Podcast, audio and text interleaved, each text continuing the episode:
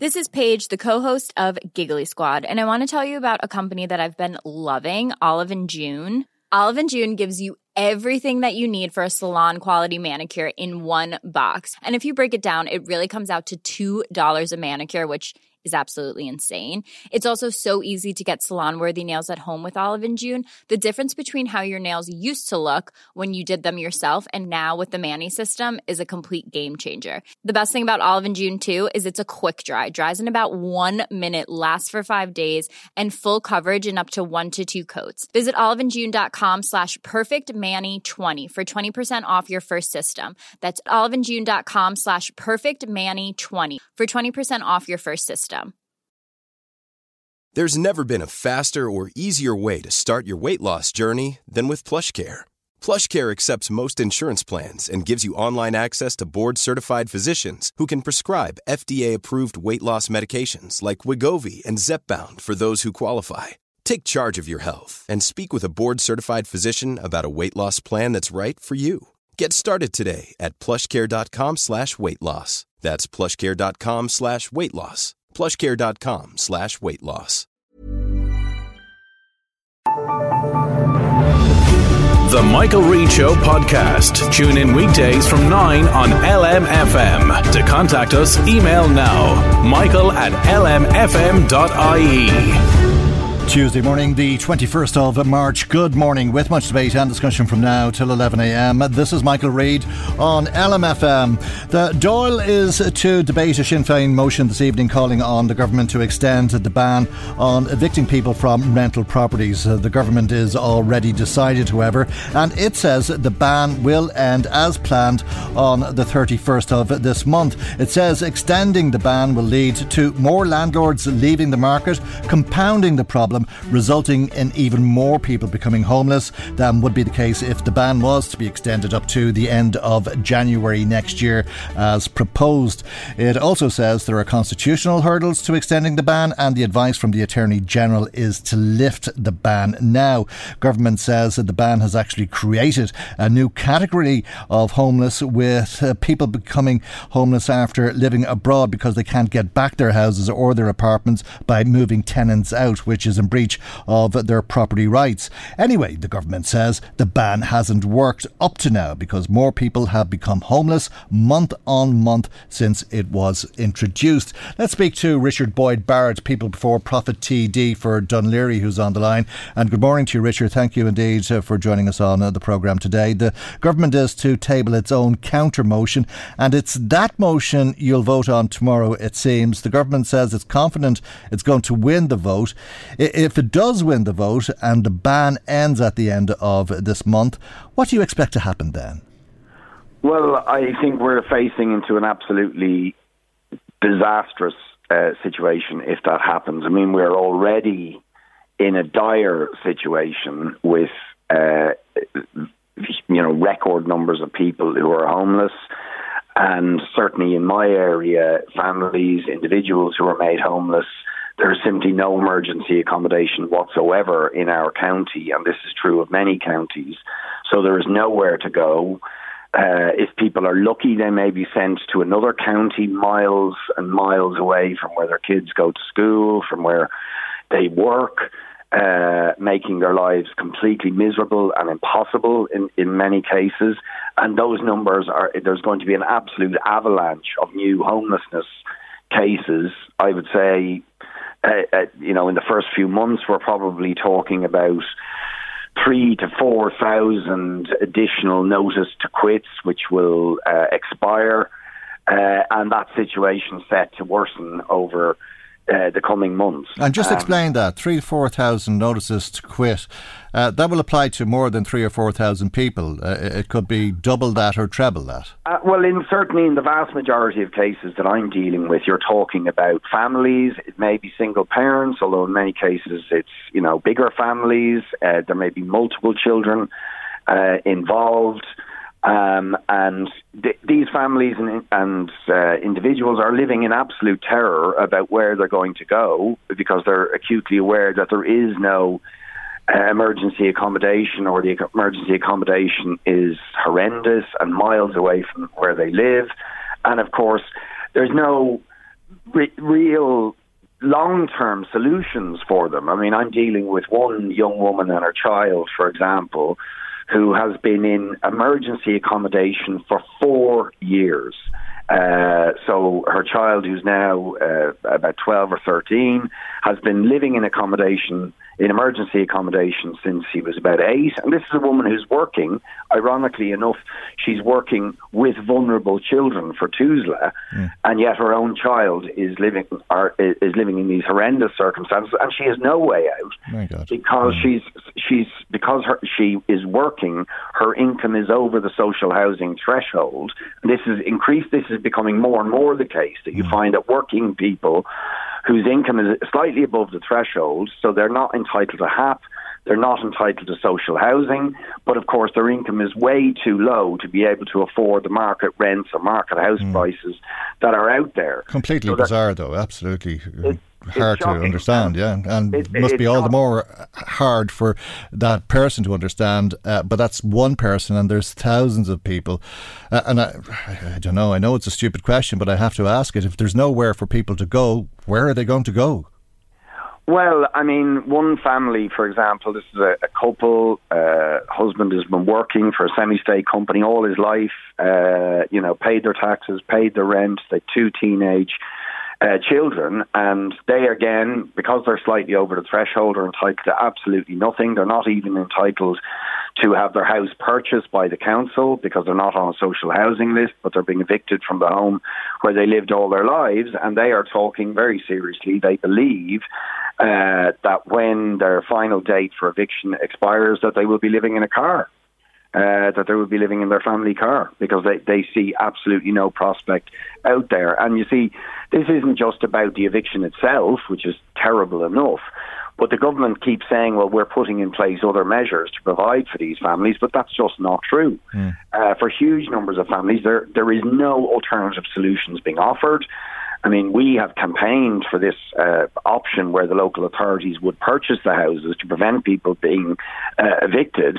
And the government say uh, that they are starting to do this now, but in reality, my experience is that uh, at, at, at, at the real level of what's actually happening in, in local authorities, every excuse under the sun is being used by the local authorities or by the government to say, well, sorry, uh, it's not appropriate to purchase a house in these particular circumstances. So there's always an excuse. Mm. There's always a reason. But it, it, doesn't take away from tenants' rights, and they can only be uh, evicted if there's a, a reason for uh, uh, evicting them. And uh, most likely, that would mean for people who have done nothing wrong that uh, the landlord wants to move back into the house themselves, or a family member wants to move in, into the house, or they're going to sell the house. And the government says that they're going to give the tenants first re- refusal. Yeah, well, first of all, just to say, I mean, the the uh, I have come across very very few cases where it's about landlords trying to move back into their own houses or family members. That that that is very very infrequent. I'm not saying it never happens, but the government are kind of using that as a as a stick to justify lifting the eviction ban. The vast vast majority of evictions that are taking place by a very long margin are where landlords have made a decision to sell. And uh, so the, the, the tenant has done nothing wrong. They've always paid uh, the rent, but the landlord has made the decision to sell. Now, uh, I, I, I think it is wrong to evict people when they've done absolutely nothing wrong, and the government should have an absolute clear policy to prevent those people being made homeless. Uh, and I think in the short term, that means maintaining the eviction ban until there's other alternatives in place, which clearly there are not at the moment. But also, I mean, if you take most of the rest of Europe, uh, if a landlord wants to sell a rental property, they have to sell the property with the tenants living in the property. That is the rule mm. in most other European countries. So Ireland is a complete outlier in having this situation where if landlords are selling, the tenants face the threat of being evicted. And it's just not fair. Okay. We have hundreds of thousands of mm. renters in this country. We cannot have a situation where hundreds of thousands of families and individuals and children are have constantly hanging over them the threat they could be made homeless. Would, would you support absolutely nothing wrong? Would you support the government's counter motion if it uh, proposed exactly that?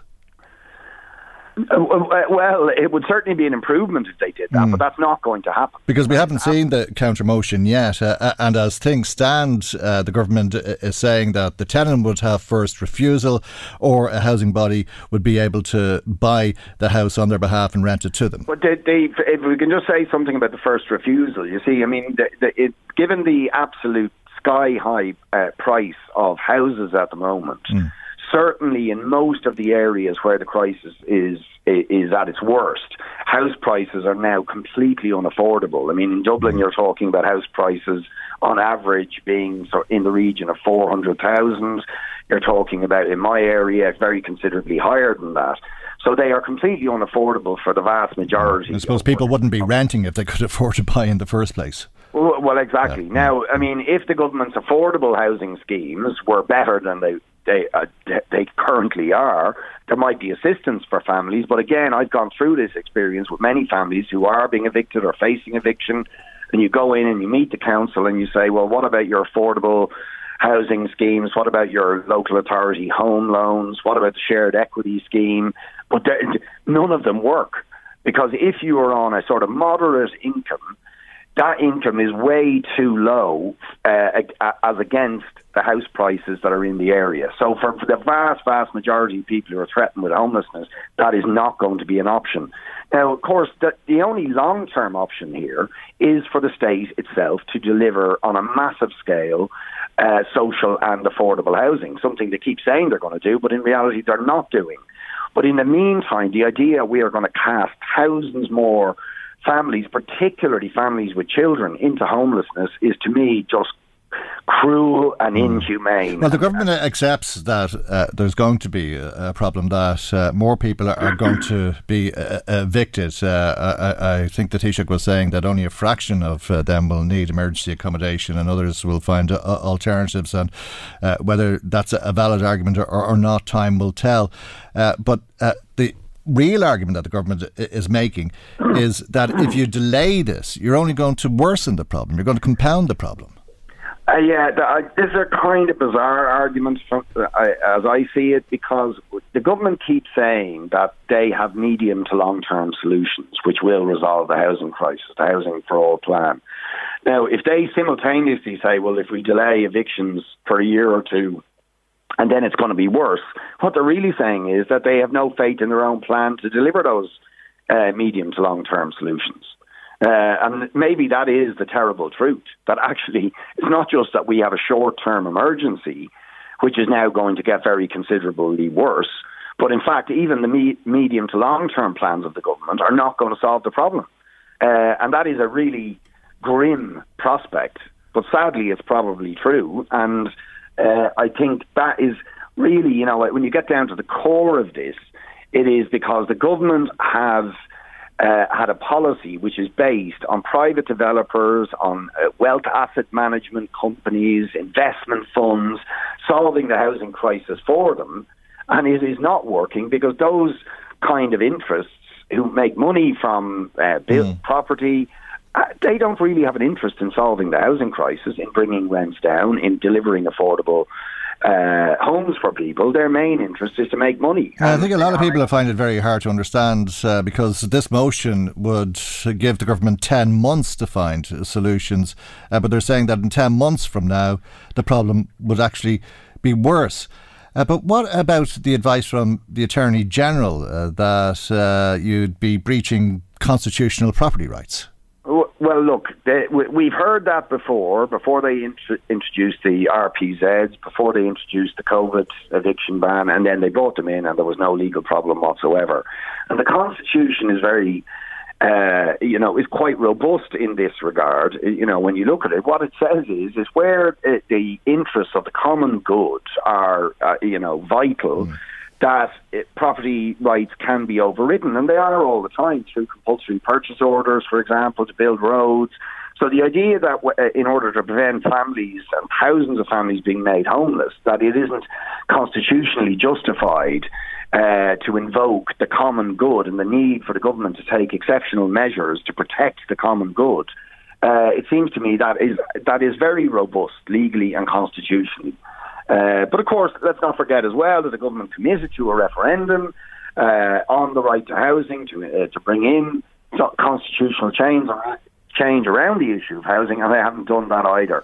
So, you know, a huge part mm. of the hmm. problem here is the government just do not w- seem to be willing to take the radical and emergency measures that are necessary to deal with, with what is an absolute cat- catastrophic situation that is getting worse by the day. Okay, uh, uh, can I conclude by asking you what you think is going to happen over in the first instance the next couple of days and then over the next couple of weeks uh, because uh, it seems as though the government may end up relying on the support of some independents to win this vote but win or lose uh, we heard the Taoiseach say over the weekend, it doesn't matter because it's not binding uh, and the government will go ahead uh, and do what it, it, deems to be fit, but it, it uh, views uh, to be appropriate.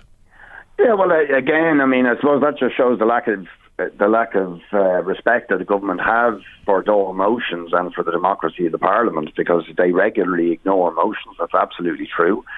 Uh, it, I mean, they probably will have the numbers to to get their way on the motion that's before them tonight. Uh, although it is worth saying that a few weeks ago, People Before Profit actually put forward an eviction ban bill which would have also extended the eviction ban for the full duration of the housing emergency, and that actually passed in the Dáil. And they also ignored that. They forgot to call a vote, you may remember.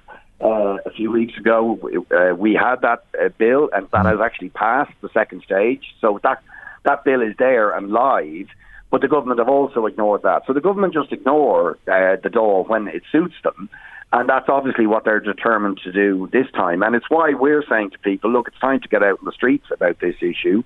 Uh, the Cost of Living Coalition has organised a national demonstration at the Dáil on April the 1st. Uh, that's not an April Fool, I want to stress, yeah. but mm. that's, uh, that is the day that the eviction ban uh, is supposed to be lifted. So uh, we are hoping we will see thousands of people outside the Dáil at one o'clock on Saturday, April the 1st, to protest against this government's decision because I think, really, given their failure to address this absolutely dire housing emergency, their determination to allow it to get worse, we need to get people on the streets. Uh, to to force their hand. But you, you think it will be necessary on the first of April that the argument won't be won before then? Uh, I mean, at this point, it looks as if the, the government are determined to try and get their way. I mean, of course, we don't know what some of these independents are going to do. Uh, we've seen, obviously, some one defection from the Greens. Uh, you know, so, you know, I would like to think the government could be defeated.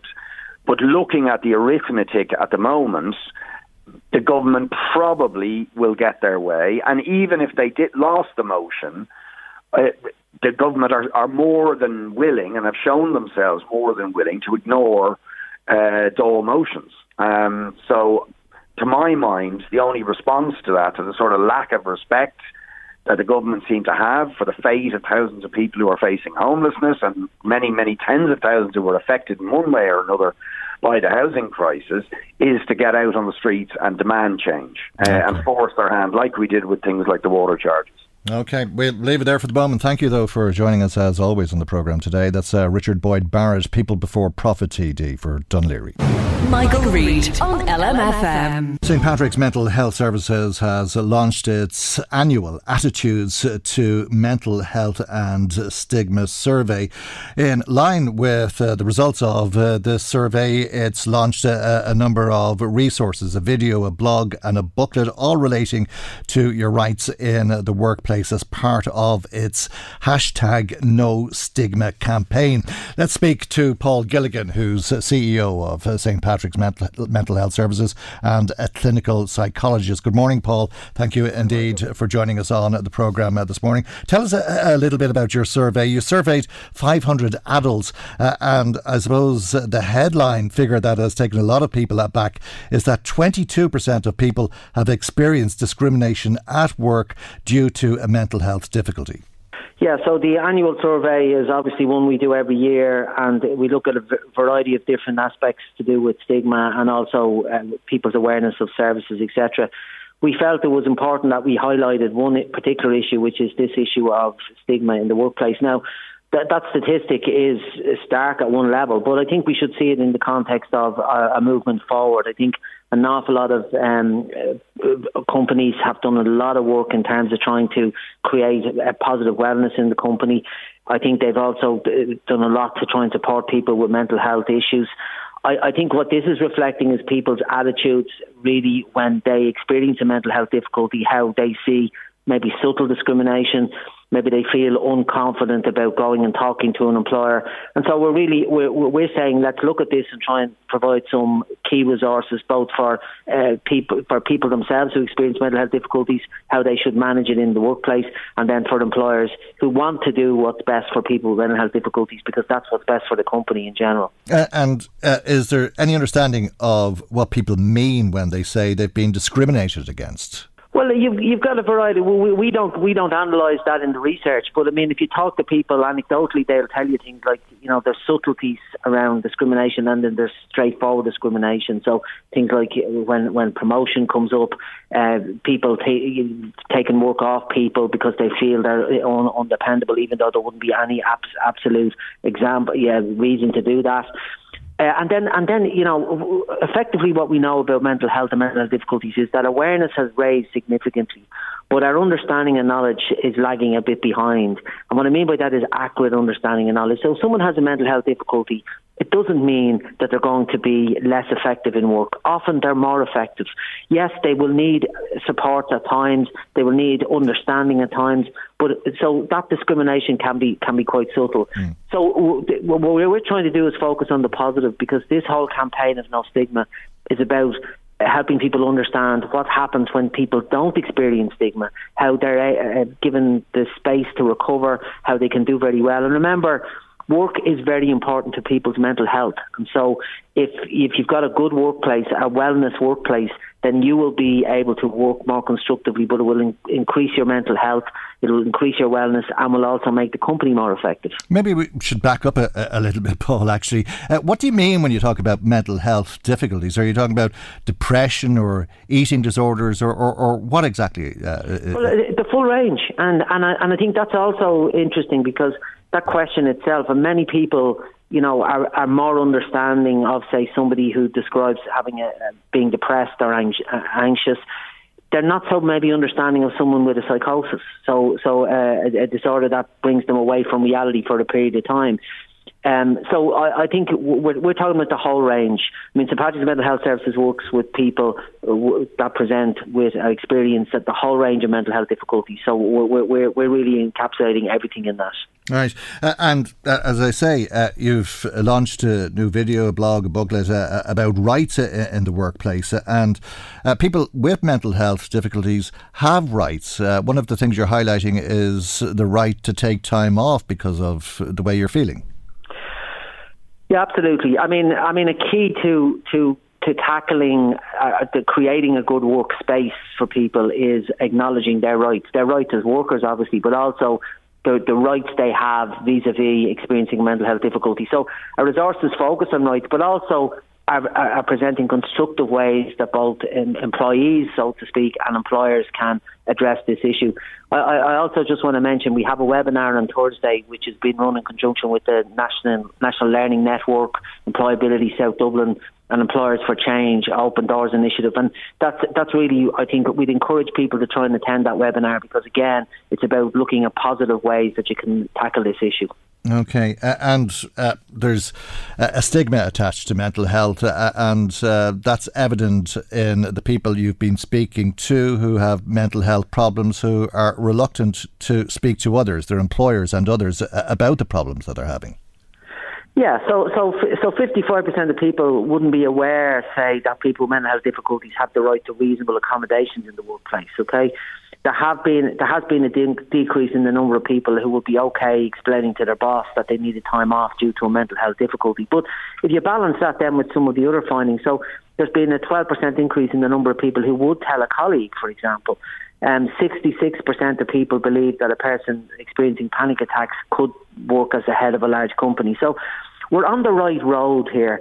And, uh, you know, I think, uh, again, to focus on the positive, I think a lot of employers – are doing all they can to, you know, support people to create a wellness environment. I think a lot of employees are beginning to realise that actually, if I go to my employer, things won't be as bad as I might expect. So there's there's work to be done on on, on, on both sides of this, and it's all beneficial to every aspect of a company, uh, their productivity, but creating a good working environment, keeping staff. Uh, uh it's a win-win for everybody. Mm. Uh, if it was an ideal world, uh, but if you don't feel confident uh, about explaining it to your boss, to your employer, uh, then maybe you're better off not. Uh, and uh, of course, there could be that negative reaction, which may only relate to a minority of employers, but it only takes one. Yeah, so I think, I mean, people have to judge their own circumstances, and you're absolutely correct. If you feel you're going to get a negative response, then you need to think twice. But if we come back to one of these, this key finding, uh, talking to a colleague, often we say to people, find someone in the in the company that you can trust. Talk to them and, and, and, and ask them to support you through this, and then work with your managers or whatever the, the, the appropriate people are. I mean, most people, remember, our awareness is raising most people in companies um, want to support people who are experiencing mental health difficulties, not least because they understand, most people now understand what it's like to experience a mental health difficulty, either themselves or family, etc. So it's, it's, it's, it's, it's reading the situation for yourself, but also uh, uh, remembering you have rights, but also looking to try and find support within a company so that you you can take the next step. Okay. Uh, what about applying for jobs? Uh, I've often heard complaints uh, about application forms asking people if they had ever suffered from a mental health difficulty. Uh, there's an implied discrimination in looking at candidates if that is asked, if that information is asked of you yeah, I, I don't think it's reasonable to ask that that information anymore. And I think I think that's an issue. Uh, how people handle that is a different conversation. You know, obviously, if you're applying for a job and that that question's asked, you've got to decide do you answer it or not. You've got to decide if you feel that the employer is going to uh, understand that. Uh, uh, our own view would be that it's important that you are, when you're confident, to talk to your employer and outline to them this issue you need to expect that they will not discriminate against you. You need to remember you have rights.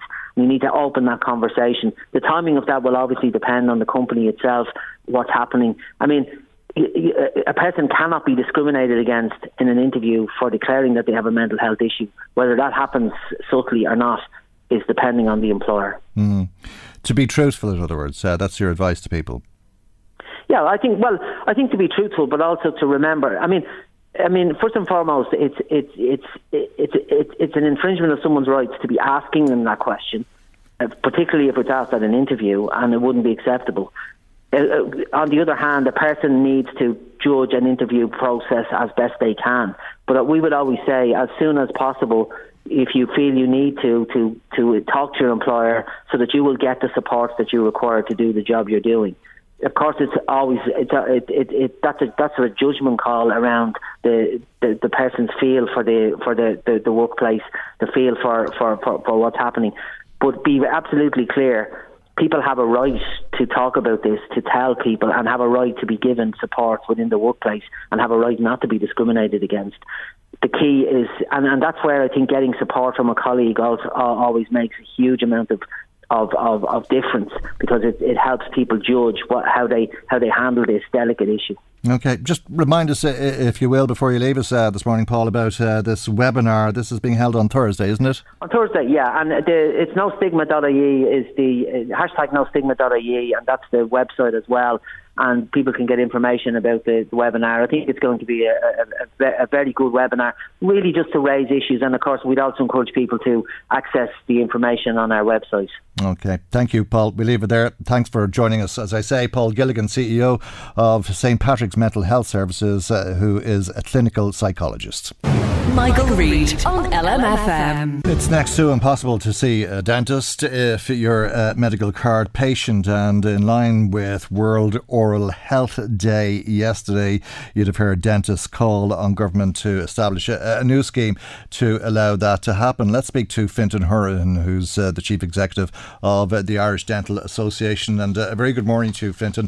Thanks for joining us. Uh, it is next to impossible, uh, and not surprisingly so, given that just 620 dentists are now participating in the scheme that allows medical card patients to be treated. Good morning, Michael, and thanks.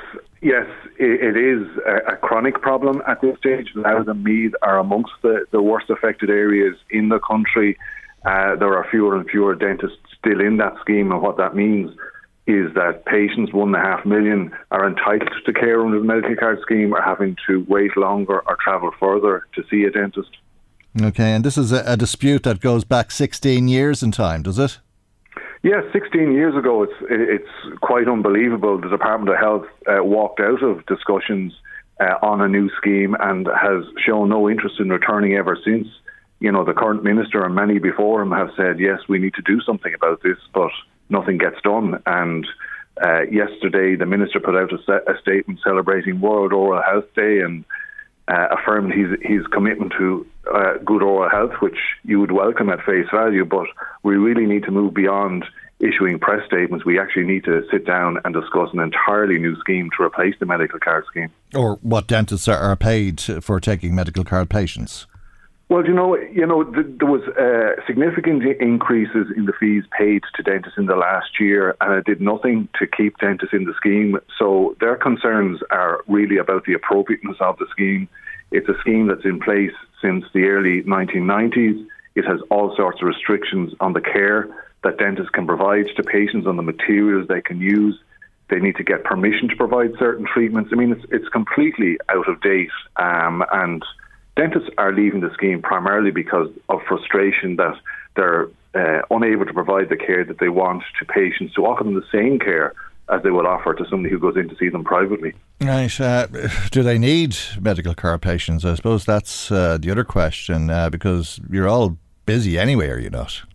Well, dentists want to provide care to everyone in the community. I mean, you know, it can't be the preserve of only those who can afford to see the dentist. I mean, dentists live in the community. They want to serve their community. They are healthcare professionals, uh, and we fully support them. We have regularly surveyed our members, and they all say yes, there needs to be a system to allow everyone to access their dentist. Clearly, the, the system up to now has been through one of the two state schemes, the PRSI scheme or the medical card scheme.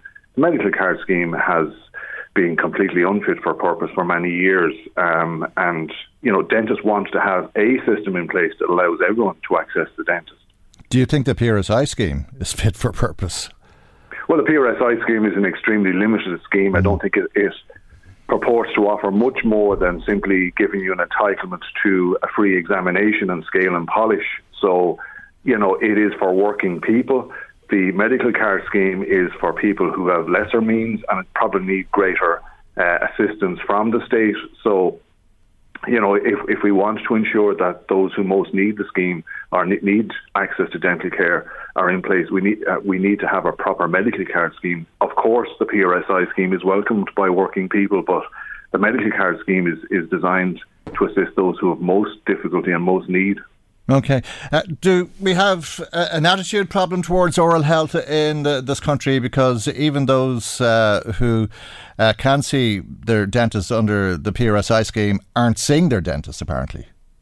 Yeah, I mean, uh, eight out of ten uh, adults are entitled to a free dental examination every year, and not, I mean, I'd say it's less than half avail of that. So, you know, you would wonder why people don't. Um, I think attitudes are changing for the better, but certainly we need to constantly remind people that the vast majority of adults are entitled to a free examination with their dentist, and we would encourage them to contact their local dentist and see if they can make an appointment to avail of their free examination. Okay, as you say, it's a limited scheme, and perhaps uh, therein lies uh, the problem that people go to see the dentist uh, and then can't afford the treatment. Well, that may be true, but I think if, if patients are seeing their dentist regularly and they're being examined, then hopefully that will prevent their oral health uh, deteriorating and make, make uh, make sure that uh, they, they have better oral health and that they avoid more expensive treatments. Uh, so I think if there's a free examination available, then we would encourage everyone to avail of it. Okay, well, we've heard some terrible stories from medical card patients uh, who were in emergency situations and had to travel to see a, a dentist and had to pay for it uh, uh at that uh, because there was no option. Uh, this is despite an entitlement to free dental care as a medical card patient. How, how do you go about fixing that?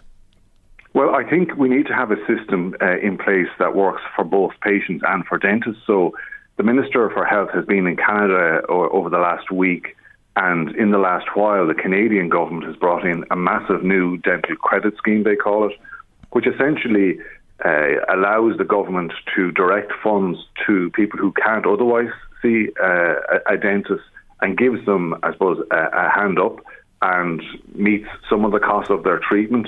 It's a very simple scheme. It's, a, it's very similar to schemes that we have investigated and, and which actually we would uh, say is appropriate to what's required here because it's not uh, complicated, it's not expensive to administer it's very simple, and I think when people are given, you know, easy access to avail of, of that type of system, they, uh, the, the, benefits are, are well established. There are many countries around the world which have that type of system, rather than an overly bureaucratic system which we have in place, which is, you know, more more preoccupied with restricting care being provided to patients. Okay, and how much would all of that cost? Oh, there's no doubt it will cost a lot of money. I mean, to make a difference, it would cost a lot of money, but you know, for every euro that is spent uh, on prevention in in oral health, you know, you, you are saving seven or eight euro in dealing with the consequences of neglecting your oral health. So there, it, it's a no-brainer to use that expression. If you get in early, if you prevent problems, you will save not only uh, a large uh, amount of financial cost la- later down the line, but you'll actually improve your oral health. So, you know, it's it's the essence of dentistry is all about prevention. Mm. Okay, uh, are people having their teeth extracted uh, unnecessarily? No, I don't think uh, there's anyone having their teeth extracted uh, unnecessarily. I mean, because of, I mean because of resort. I mean because of neglect. Because, well, yes, I mean because they're not getting fillings or uh, whatever the case may be, and they end up in a situation where the tooth has to come out. Yes, I mean obviously there are a number of restorative or preventative treatments such as fillings um, but you know, going along early to to see your dentist regularly, hopefully, will pinpoint problems, whether it's gum disease, whether it's a necessity for filling. So extractions are very much the last resort, and we'd have far fewer extractions if we'd have far, if, if we'd have far better preventative system. Okay, uh, you've been looking for a meeting with uh, the minister for some time, uh, and uh, you're still waiting to meet him, are you? We are. I mean, this time last year, he was saying in the Dáil that talks would start uh, in the second quarter of 2022. I mean, there's been no negotiations have happened yet. We're 12 months on. He has contacted us recently to say a meeting will be set up. We're waiting for a date for that meeting. So yeah, it is very frustrating having to wait, uh, and yet equally, you know, here it suggested that there's there's some sort of engagement going on. I mean, if engagement it, it takes the form of emails and phone calls, then then let's spell out what actually engagement means. We'd rather actually sit down around the table and discuss what's needed rather than having arguments about the semantics of what engagement means. All right. Uh, roughly how many dentists are there in the country? There's about two and a half thousand in the Republic. Right. Uh, and just 620 are seeing medical card patients, so I suppose that tells its own tale. Indeed, it does. Okay, thank you indeed for joining us uh, this morning, Fintan Hourihan, Chief Executive of the Irish Dental uh, Association. Now, if you'd like to make a comment on the programme today, as always, we'd love to hear from you. Our telephone number is 041983 2000. That's 041983 2000. You can send us a text message. If you text it or WhatsApp it, the number to do it on is 0861 800 658. 0861 800 658. Email michael at lmfm.ie. Thanks to Betty, who's been texting us uh, this morning. She says, Michael, take a look at all of uh, the old county council houses that are up for sale now for hundreds of thousands of euro, and they were bought in the 70s for less than £10,000. They should only be allowed to sell them for a lot less. Uh, and more people would be able to afford to buy them. Thanks, Betty, for that. Uh, it's an interesting comment. I think maybe ten thousand pounds in the seventies was worth a lot more than uh, ten thousand pounds or euros is worth today. James in touch as well about uh, the EU agreeing to buy weapons for Ukraine. What's Ireland's position on this? Uh, do we vote yes or, or, no or vote for peace? Says James. Well, I think uh, the Irish government will always agree with the um, the the, the uh, agreed position of uh, the uh, of the European Union, James, but will not be sending weapons itself to Ukraine or anywhere else involving itself in any situation of conflict. Uh, as I say, if you'd like to make comment, uh, you can call 041983 2000, text or WhatsApp 086 1800 658, email michael at lmfm.ie.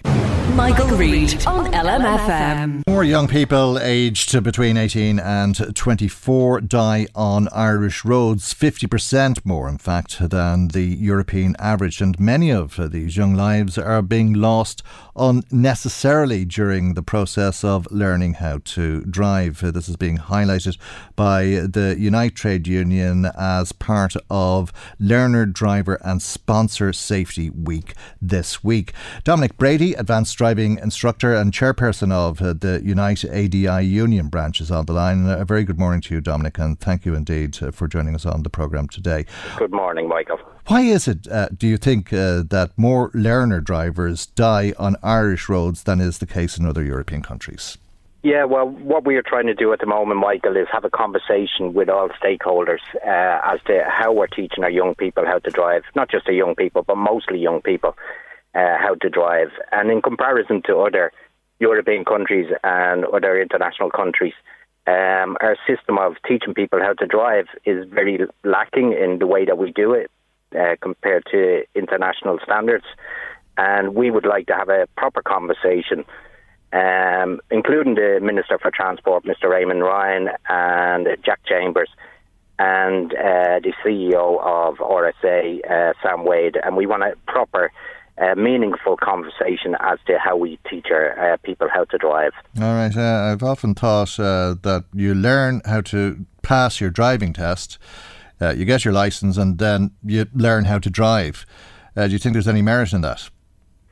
Well, there is some merit in that because we're always learning. Even myself, as I drive every day, and I've been driving for a long time and teaching for a long time, I always considered myself to be learning. But you know, we need more time to teach our young people how to drive. Um, you know, if we compare it to some other countries, um, you know, Poland, for example, they they require 30 hours obligatory uh, driving hours. Portugal, 32 hours. Romania, 30 hours. You know, Victoria in Australia, 120 hours. And we're at the lowest rate of 12 hours. And uh, this is something that was introduced in 2011 uh, by the Road Safety Authority and has never been improved it was a good start. You know, it was something that we mm. hadn't got before. But it's time now to have a proper conversation and move these things on and get them up to proper international standards. I'm surprised you mentioned Poland. Uh, I've heard uh, people talk about hazardous driving in Poland. Yes, well, you know, every country uh, does hazardous driving, but you know, um, if we compare our pass rates even on international levels, um, they're they're quite low, and they never improve. For example, in 2006, uh, we had 56% people passing. 2011, 56%, no improvement. And the latest released figures in 2022, would you believe we're down to 53%. Right. So in the last uh, 60 and 17 years, uh, the pass rates are actually going down.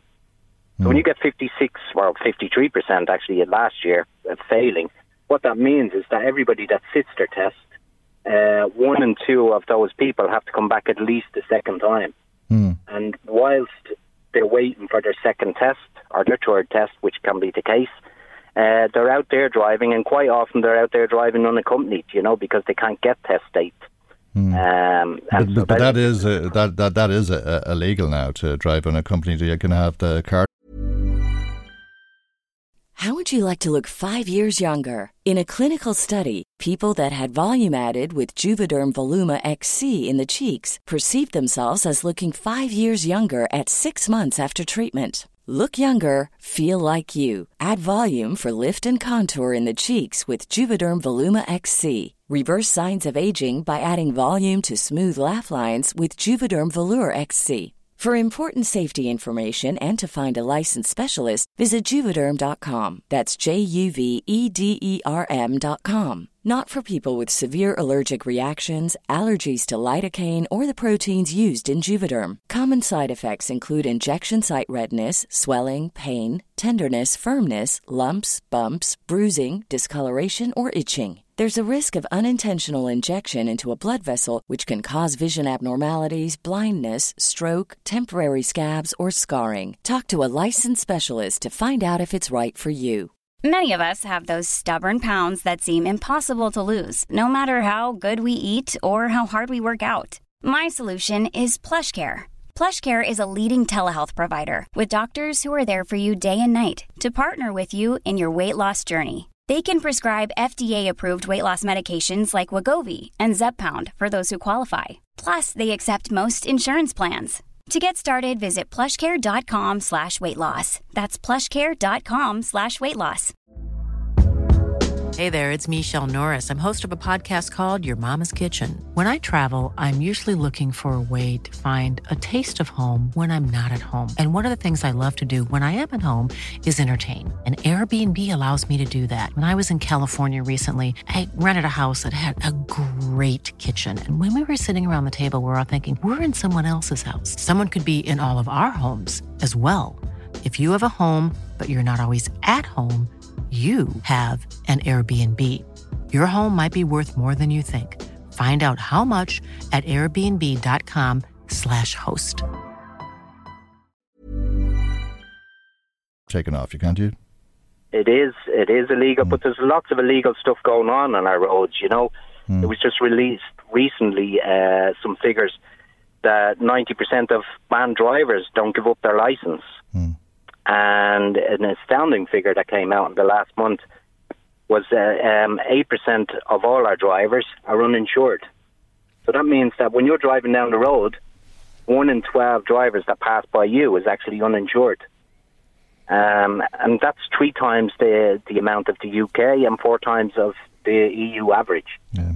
So, you know, we're, we're well behind on all aspects. Uh, with huge queues for NCTs, there's huge queues for our young people to sit their driving tests. So we need to sit down and have serious conversations and an evaluation of where we actually are in our learning to drive process. Okay, uh, i- i- is the driving test fit for purpose itself? Does it test people's ability to drive? It certainly doesn't, under all circumstances, it doesn't test people. Uh, driving on the motorway. It doesn't test people driving at night. It, it doesn't test people driving uh, uh, in uh, uh, wintry conditions uh, on ice or uh, frosty conditions. Yes, uh, that's very true. These are other things that we have to improve on. You know, at the moment, uh, driving instructors, ADIs, you know, we have 12 hours um, to teach people how to drive. The public need to understand a little bit more with the help of the Road Safety Authority, letting people know that um, 12 hours is just a start. You know, you need much more than that. And unfortunately, the price of insurance for young drivers is very difficult, you know, um, and trying to find times with busy mums and dads as well to get out and practice. All this coming together is making our roads unsafe, and uh, deaths on our roads and serious injuries on our roads are on the increase. And this is this, these are the kind of things that have to be confronted and have to be sorted out. Okay, uh, you're also talking about the age that people drive at. Um, in what way, Michael? Sorry. Uh, that uh, you should be accompanied at the age of 17 uh, and uh, that uh, you must be at least 18 uh, if uh, you're going to drive unaccompanied, I thought. Yes, well, that that is something that's uh, proposed as well, um, and that's a, a European directive, I believe, at the moment that's going to come into come into play in Ireland in the future. Um, you know, part of the problem with the sponsorship uh, you know, the mom or the dad that's going out with their with their son or their daughter, is these people, although they have all the best intentions, you know, some of them might have mightn't have done many lessons themselves. They might have been passed their test in the 80s or the 90s, you know, and and in those days they weren't obliged to do uh, driving lessons. So all of a sudden they find themselves in a car without dual controls, um, having to teach their son and their daughter uh, how to drive in between their driving lessons. So this is another system that has to be looked at. You know, the logging of sponsor hours, the proper person uh, being selected to teach. Uh, it doesn't have to be mom or dad. You know, it can be brother and sister. But you know, these are things we need to look at properly and find the right people and the people that are serious about being the sponsor for this young person on the road. Okay. Um, uh, just not clear. Uh, do you think it's all right uh, to practice uh, with uh, mum or dad or brother or sister, or would you prefer it that learner drivers uh, would be accompanied by a qualified driving instructor? Well, we believe as driving instructors that um, we need much more time with our with our learner drivers before the mum or the dad or the brother and sister comes in to help. Mm. You know, the system that we have at the moment that uh, has been introduced by the RSA in 2011 basically tells us that after the first lesson with a driving instructor that they should go off and drive with their sponsor for three hours. And that, in their opinion, that's just madness, you know, because if you teach somebody for an hour, the first time ever in a car, and then, you know, I do get some of my customers saying, "Will I go and practice with my mom and dad?" My answer is always no, no, not yet.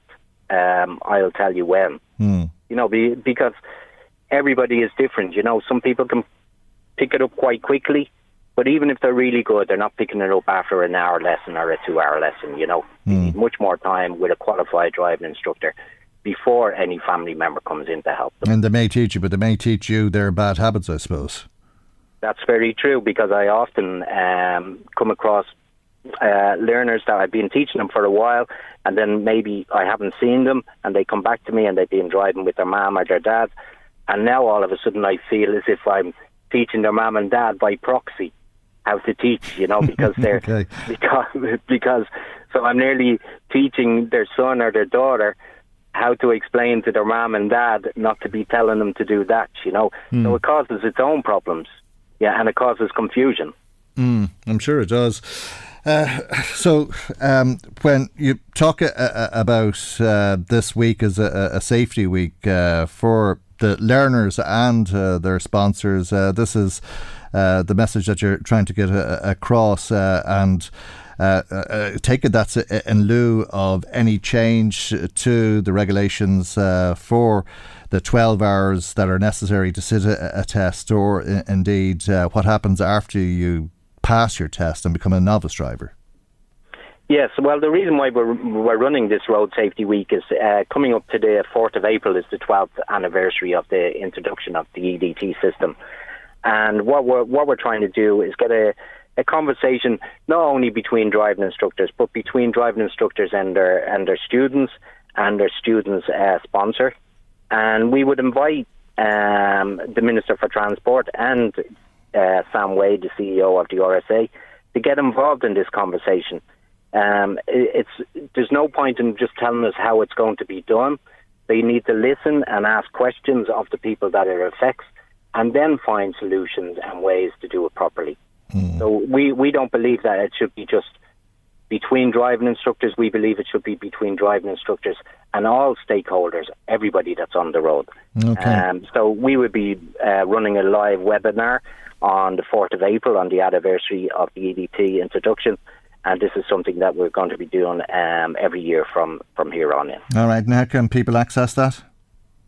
Um, well, uh, we will be putting up information with all our um, on our, all our platforms in the next few days uh, as to how they uh, can access that. Okay, uh, just a couple of comments. Eric in Dundalk says uh, the reason people drive without insurance is because it's too expensive. Uh, they should have a, a, system like the one they have in uh, New Zealand. Uh, I'm sure he's right. Everybody's uh, fed up to the gills with the cost of uh, insurance, but it really is criminal not to or not to have insurance if you're going to drive. what do you make of this comment, Dominic? Well, well, I can only agree with him. That, you know, when we look at the figures, that eight percent, I was astounded by those figures. That eight percent of people that are driving are uninsured, and and I'm not condoning it. Definitely not condoning it. But you can see why that is happening because the price of insurance for a young person, you know, a 17 year old, an 18 year old mm. looking to get on the road, um, can cost thousands for their mom and dad, and they're already stretched with everything else that's going on in in in, in the country and the world at the moment. You know. Okay. So so it, so the insurance companies also have to uh, step up to the plate and and introduce a proper system for young drivers mm. and understand that this could be their customer for the rest of their lives. All right. Here, here, after them. Sorry, look after them well mm. at the start. Well, here, here here's a, an idea for the insurance companies from Eamon. He says there should be dozens of car simulators in every town in uh, the country. People are paying so much for tax and insurance, and uh, it should be funded by the insurance companies and by the government because driving is too dangerous. Uh, the way things are with the current driving test seems like a, a good idea, doesn't it? Yeah, well, there has been uh, cases of simulators over the years. I've come across them myself, but it, it's it's never been a properly regulated system. You know, even our theory test is basically there's your book. You know, learn off uh, driver theory and do your test. You know, and in another hmm. country, a lot of that work is done in the classroom. And you know, we could introduce it into transition year in our secondary schools. There's all different ways that we can improve uh, the safety on our roads. But unfortunately, um, the Department of Transport the RSA, we seem to be caught in a rut where they've introduced something 12 years ago, and that's it. Nothing, nothing is changing. Okay. You know, uh, and and and the world is changing, and and the habits of people is changing. So we need to move with with those changes. All right, Dominic, we leave it there. Thank you indeed for joining us on uh, the programme today. Dominic Brady is an advanced driving instructor and chairperson of uh, the Unite ADI Union branch. And thanks as well to Eamon and Eric for the texts during that. Remember, if you want to make comment, we'd love to hear from you. Our telephone number is 0419832000. Text or WhatsApp 0861 800 658. Email michael at lmfm.ie. Michael Reade on LMFM. The DUP is set to say no when MPs in Westminster vote on the Stormont brake on Wednesday. The Stormont brake is part of the Windsor framework, which has replaced the Northern Ireland Protocol. Let's uh, speak uh, to Peter McVerry, who's a journalist with our sister station U105 in Belfast. A very good morning to you, Peter, and thank you indeed for joining us on the programme today. Maybe you should explain the Stormont brake to us because I think the big question here is if you say no to the Stormont brake, are you saying no to the Windsor framework? Eh, on paper, you're not, but the Stormont brake is being portrayed as the, the most advantageous bit of it for the politicians in Northern Ireland, and particularly for the DUP, because it gives them something that they were after, which is the ability to, to flag a problem in EU law and for an EU law not to automatically apply in Northern Ireland. I'll not go as far as saying it's a veto, Michael, because that's what they're looking at in the legal text to see what it's there. But it does give, if you can get 30 Assembly members from more than one party uh, who have an issue with it, then they can table that issue and it's then referred to Westminster. And the UK government will look at it and pick it up. Uh, the, the to and fro over the last while has been what exactly that means. Is it a veto? Is it up to the UK? Is it up to the EU? And the DUP are saying that they don't have enough clarity in it and there's still too much wiggle room for them, and it's not something that, while they accept as a step forward, mm. um, it hasn't gone far enough for them. And that's 30 members of the Assembly. Uh, does that mean it could be 29 members of uh, the DUP and one other from any other party?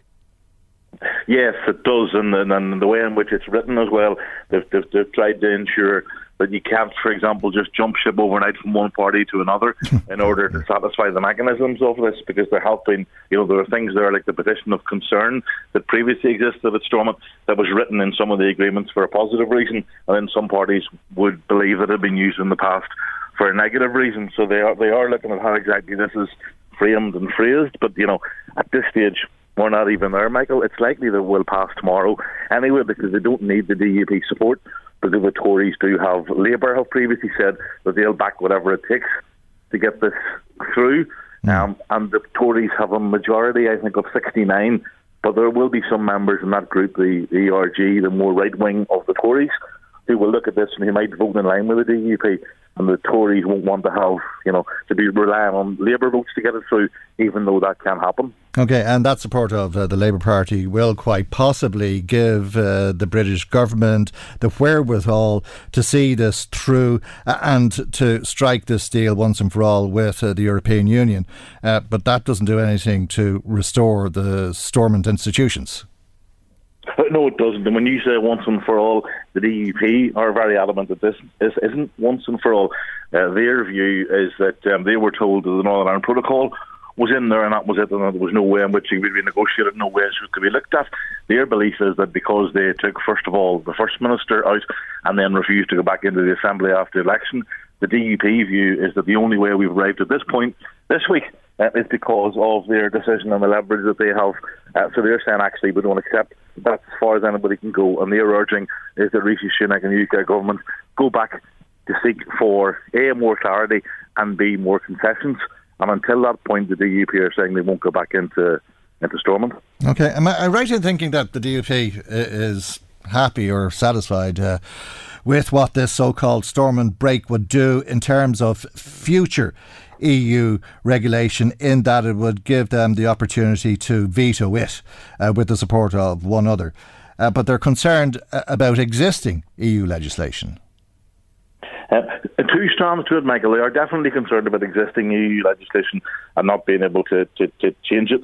One of the issues going forward is that even if they do go back into the Assembly and they do use the Stormont brake, there's a bit of a lack of clarity, depending on who you listen to, about whether or not it is a veto for politicians in Northern Ireland whether the veto rests with Westminster, whether the veto rests with the EU. There have been some comments that were made by Maroš Šefčovič, the, the EU's lead negotiator to some of the people in Brussels who've said actually that actually the, the veto will only be used in the most exceptional circumstances and that there are very specific ways in which it needs to be invoked and that has raised the suspicions, if you like, of the of the DUP. So they're they're not clear on that, which is why they wanted to see yesterday's legislation that was being put in place through what's called the statutory instrument in Westminster. But ironically, the DUP had met at breakfast yesterday morning and were announcing at lunchtime yesterday they were going to vote no even before that legislation had been tabled. So they hadn't seen what the legislation said before they said no. Okay, right. Uh, uh and uh, if they've a, a, problem with existing legislation or their right to veto it, uh, as uh, the case may be, have they said what legislation they have a problem with? Uh, no, they, they, they, haven't identified what the EU legislation is. They've just that they, their view is that there's a democratic deficit here, mm. and they believe that they're that they're being they're being left out, and that uh, Northern Ireland is the only part of the United Kingdom jurisdictionally which would be bound by past and future EU laws, because mm. the rest of the UK has left Europe. But again, that's the that's the circle that's hard to square, Michael, because the mm. reality is Northern Ireland is the only part of the UK which has a border with um, on, on its landmass with the EU. So there's going to have to be something different about Belfast than there is about Bolton and Birmingham or Bradford. Okay. Well, uh, it's a, a, point of principle, I suppose, or a question of identity. Uh, and it's that question of uh, identity that is playing out well with DUP supporters. Uh, is it possible that this is a case of uh, the DUP trying to drag this out to the local elections in May? Yes, that's a strong chance that there's that in it. The reality is that tomorrow voting against it, whether whether MPs, it's just a protest vote because it makes no real difference and no real no real change to it. Uh, they do have, if you, if you remember, an eight-person panel, including former leaders and first ministers, Peter Robinson and Arlene Foster, that they've asked to report back by the end of this month and to make a recommendation. And they've asked that, that group to consult with, you know, uh, businesses and civic society, for example. Uh, but the reality is, you would expect that group not to be very different in its thinking to the MPs who have come back uh, in terms of where they're at. It does feel as if the DUP are adopting a negotiating position and trying to see if there's anything more they can get out of it before, they decide what the next step is.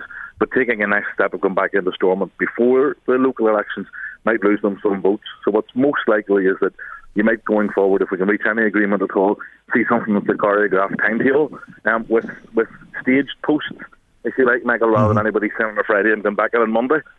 Okay. Peter, good to talk to you. Thanks for taking the time to speak to us and for joining us on the show today. Peter McVerry, uh, journalist with our sister station U105 in Belfast. Let me bring you some of uh, the comments coming to us uh, this morning. A lot of people in touch uh, uh, about learner drivers. Mary saying it's all well and good for your guest to be saying that learner drivers need more time with instructors before they're uh, allowed to, to drive with family members. But driving lessons are expensive and they're not something that people can do indefinitely. More needs to be done to speed up waiting times for the tests because the backlog is huge and it's causing huge frustration for people who are waiting on a test.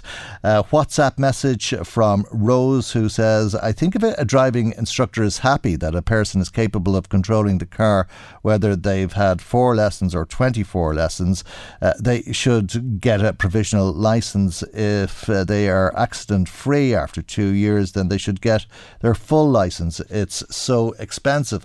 Uh, another message that comes uh, on WhatsApp about this from somebody who says, We need good roads to begin with, not stock car tracks, unless you're on the M50. That's all that we have.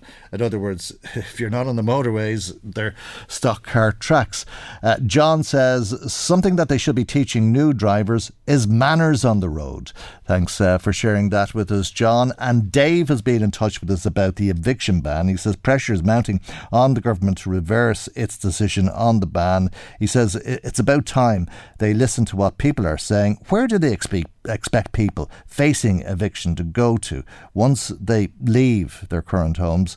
There are no houses available to rent, uh, at least not at a, a, reasonable rate, and people simply can't afford to get on the property ladder. Thank you, Dave. Thanks to everybody who's been in touch. 041 983 2000 if you want to ring us, text or WhatsApp 086 1800 658. Email michael at lmfm.ie. Michael, Reade on LMFM. It looks like it's going to be a remarkable day for the former president of uh, the United States, uh, Donald Trump. An historic day, uh, in fact, in American politics. Larry Donnelly, law lecturer with NUI Galway and political annual analyst with the journal.ie, joins us now.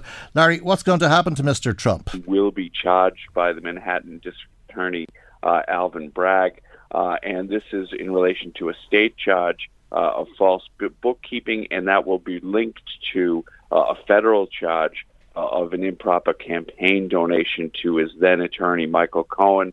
Um, this results from a hush payment made to the porn star uh, Stormy Daniels of $130,000 in connection with uh, an alleged affair that the former president had with her. Uh, so, uh, look, you know, it's likely that you know we'll see charges filed today. How this will unfold then in terms of Trump being arrested, uh, all of that is unknown. It is likely, however, in my opinion, um, that it will be done remotely and through some sort of negotiation with Trump's legal team.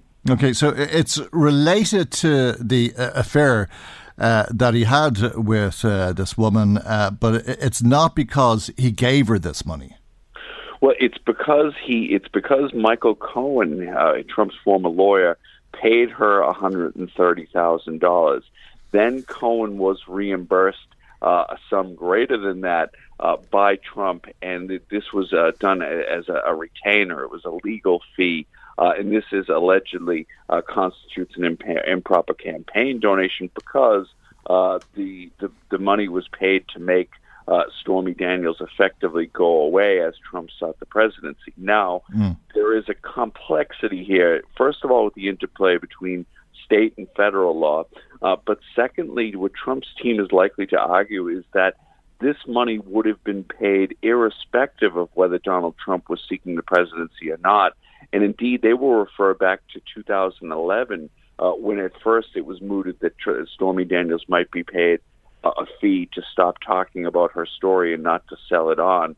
So there's room here for Trump to deploy his classic legal strategy, which is delay, delay, delay, uh, although that is more difficult to do in this criminal context than it is in the civil context. Okay, uh, Michael Cohen has admitted to paying uh, this $130,000 to Stormy Daniels.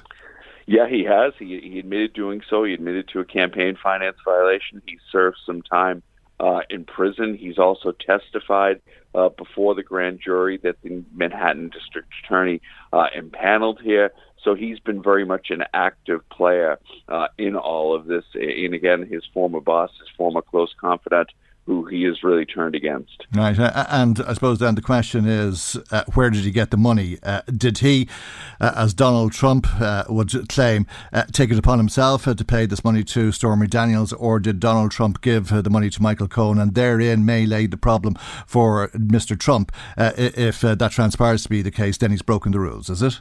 Well, no, I mean, the, the reality is Cohen paid it out of his own personal funds, but the idea is that he was directed to do so by Donald Trump and then he was reimbursed. But the idea is that this was uh, almost a fraudulent reimbursement. The fact that he, because Trump is alleging that this was uh, a payment for legal services that Michael Cohen rendered, when in fact he was simply repaying him the money uh, that Michael Cohen had given to uh, to Stormy Daniels. Now, of course, uh, that's the allegation. Trump denies uh, all of this uh, again, we'll see how that plays out. All right. Uh, well, this is part of the vendetta uh, against uh, Donald Trump, he, he would claim, and uh, he's calling his uh, supporters to object in the strongest popular, possible terms. Yeah, I mean, Trump is casting this as look, this district attorney is politically motivated. Uh, he's even a racist. Alvin Bragg, Alvin Bragg happens to be a black man. Uh, he's you know, a racist, and he's called upon his followers to uh, protest. He's notably he hasn't said to protest peacefully.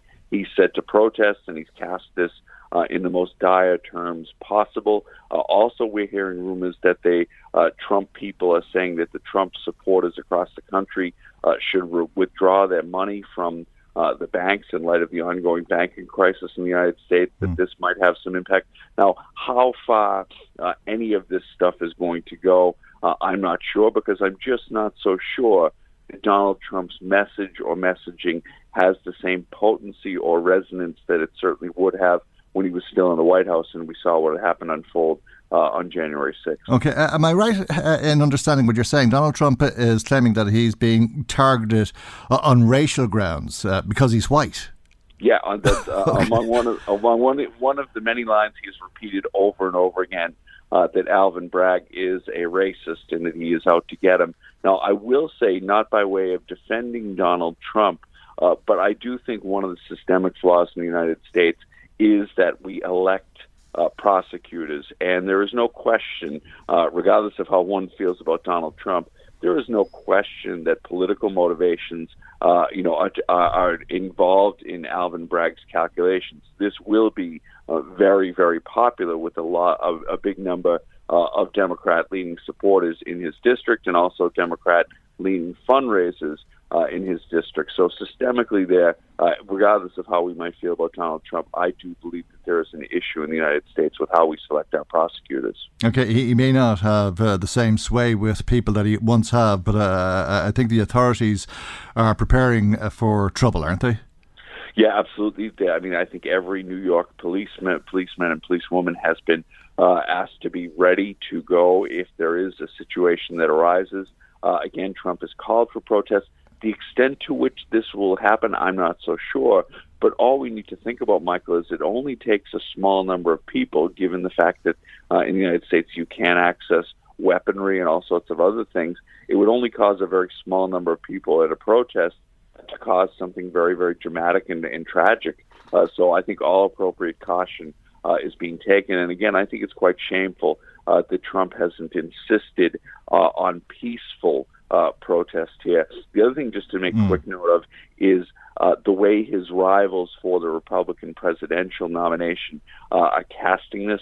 Most of them are saying that it is a political overreach in this instance, but it's very interesting to see that Ron DeSantis, his chief rival for the nomination, uh, has said yes, it's a political overreach. but it is kind of depressing uh, that a former president of the United States could somehow manage to get himself uh, into this sort of situation uh, with a porn star. And I think that's very targeted uh, by Ron DeSantis, in particular uh, at evangelical voters uh, in places like Iowa, where the Republican contest will uh, kick off in, er- in earnest early next year. Yeah, I'm sure there's uh, a lot of Republicans uh, who feel that they could do with this like a hole in the head.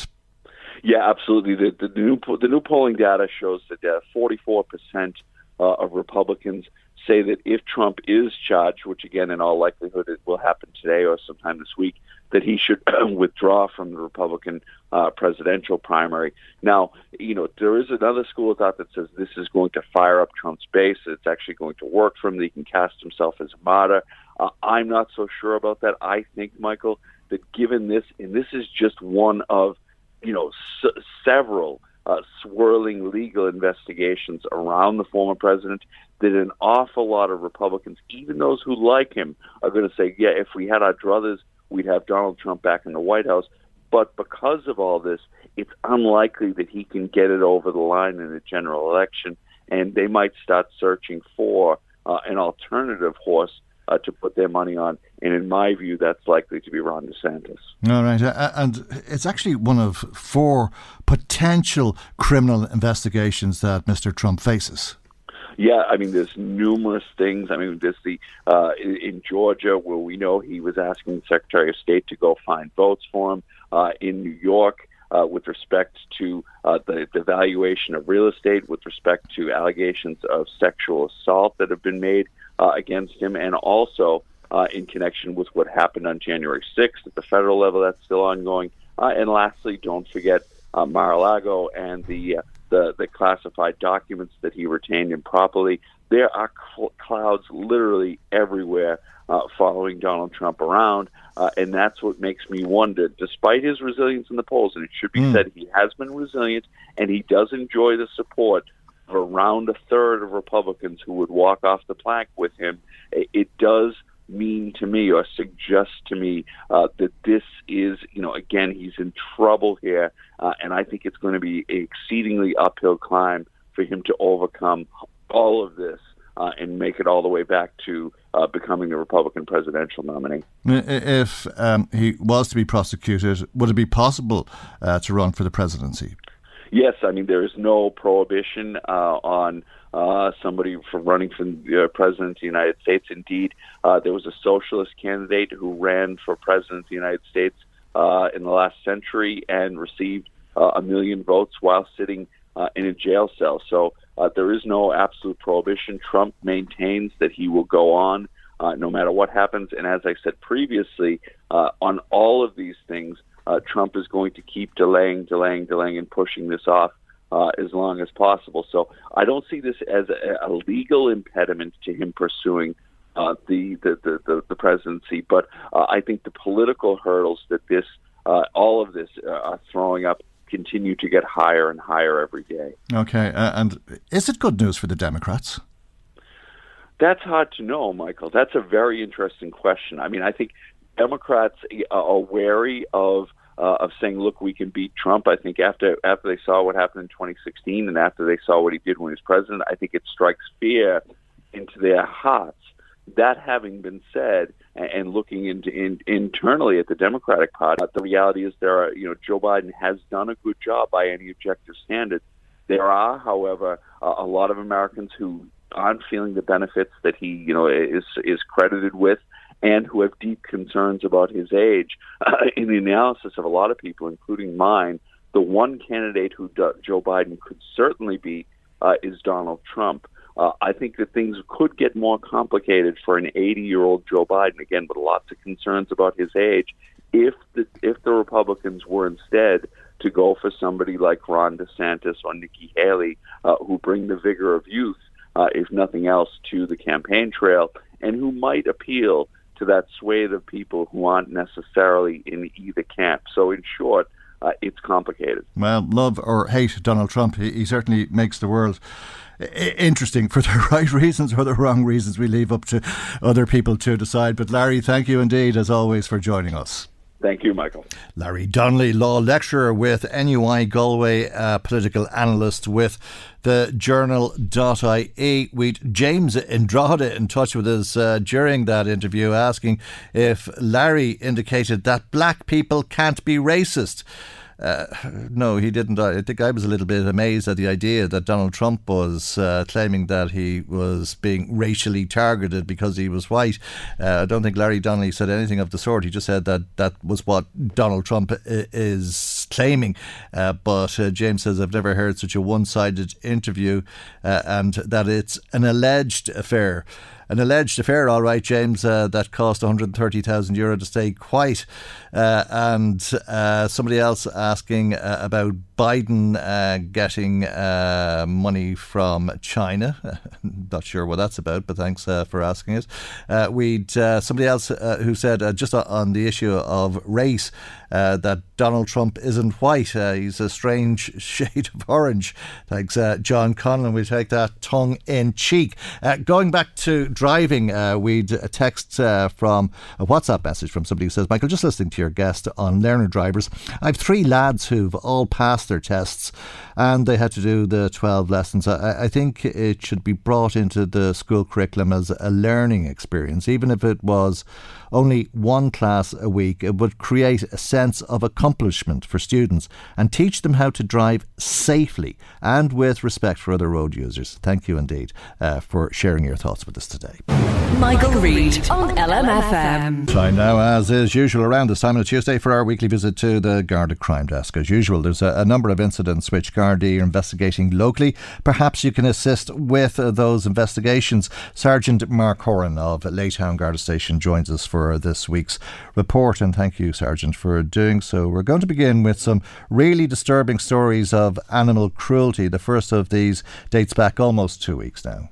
Yeah, that's correct, Michael. Yeah, very uh, two disturbing incidents there that happened. The first one was reported to, to Laytown Garda Station on the 8th of March there, where a dog was found in very suspicious circumstances dead by the by the ISPCA in, in, in the Laytown area.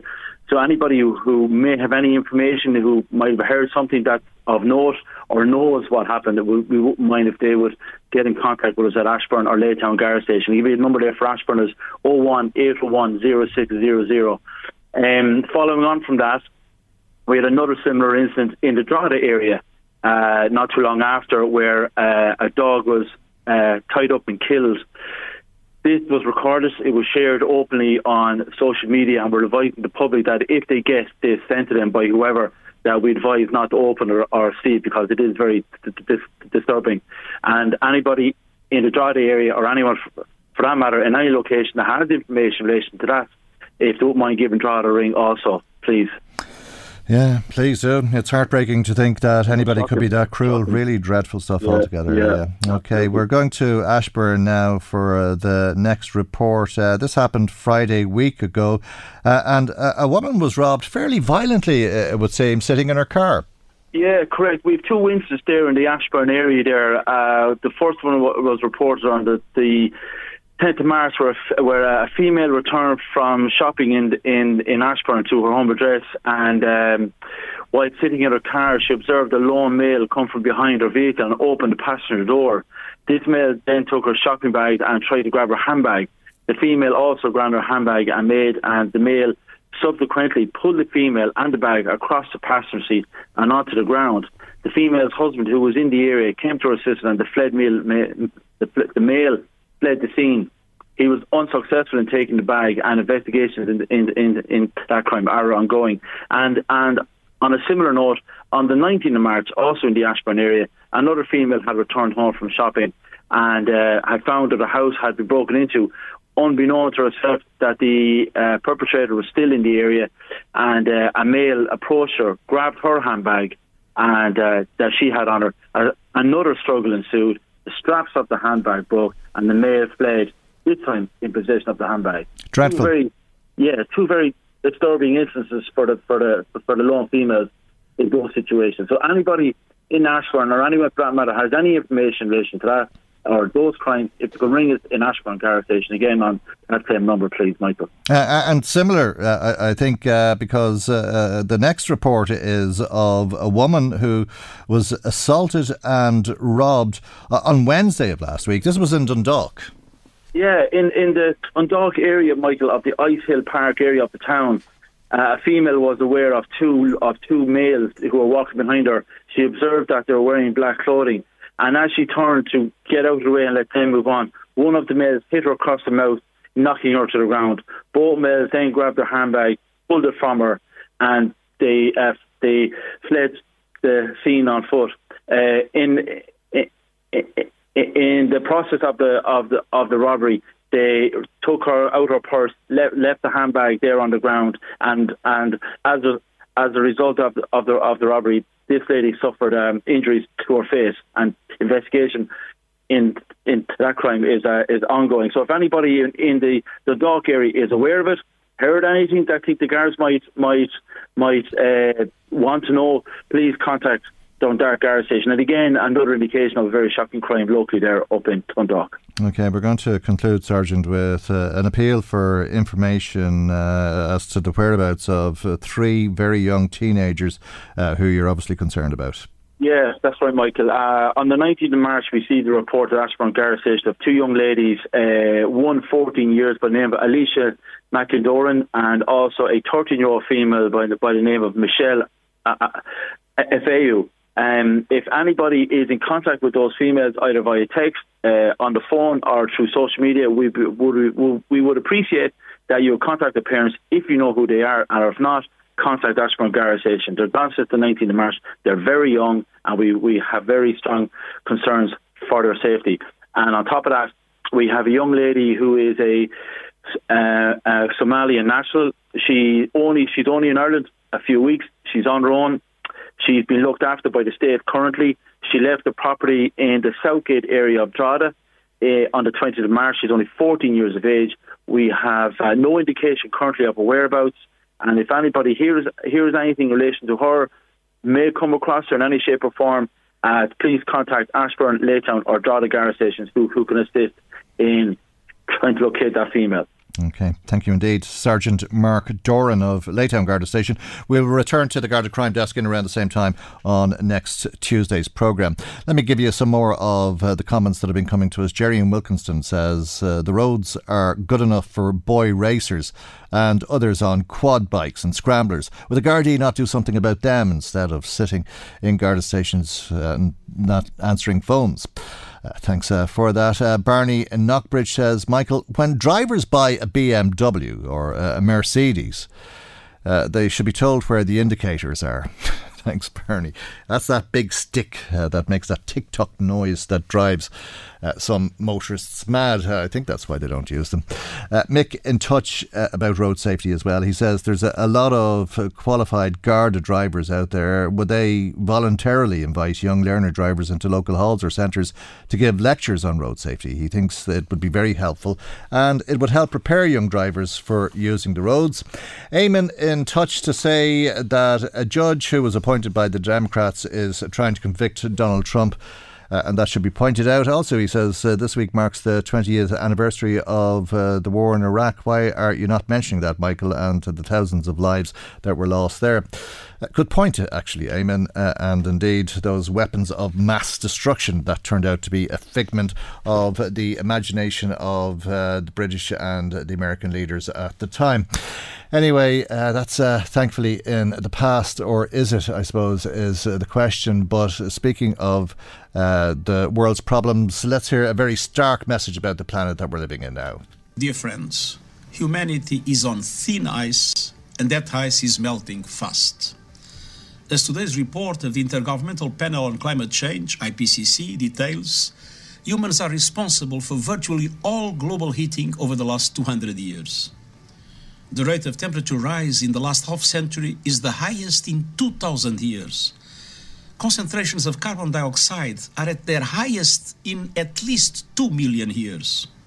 The climate time bomb is ticking. But today's IPCC report is a how to guide to defuse the climate time bomb. It is a survival guide for humanity. as it shows, the 1.5 degree limit is achievable, but it will take a quantum leap in climate action. This report is a clarion call to massively fast track climate efforts by every country and every sector and on every time frame. We're killing the planet. Uh, that's the Secretary General of uh, the United Nations, Antonio Guterres, speaking on foot of uh, that IPCC report yesterday. That's our programme for today. Maggie McGuire research. Chris Murray was in the control tower. I'm Michael Godwilling. We'll see you for our next programme tomorrow morning at 9am right here on LMFM. Good morning. Bye bye. The Michael Reade Show podcast. Tune in weekdays from 9 on LMFM. To contact us, email now michael at lmfm.ie.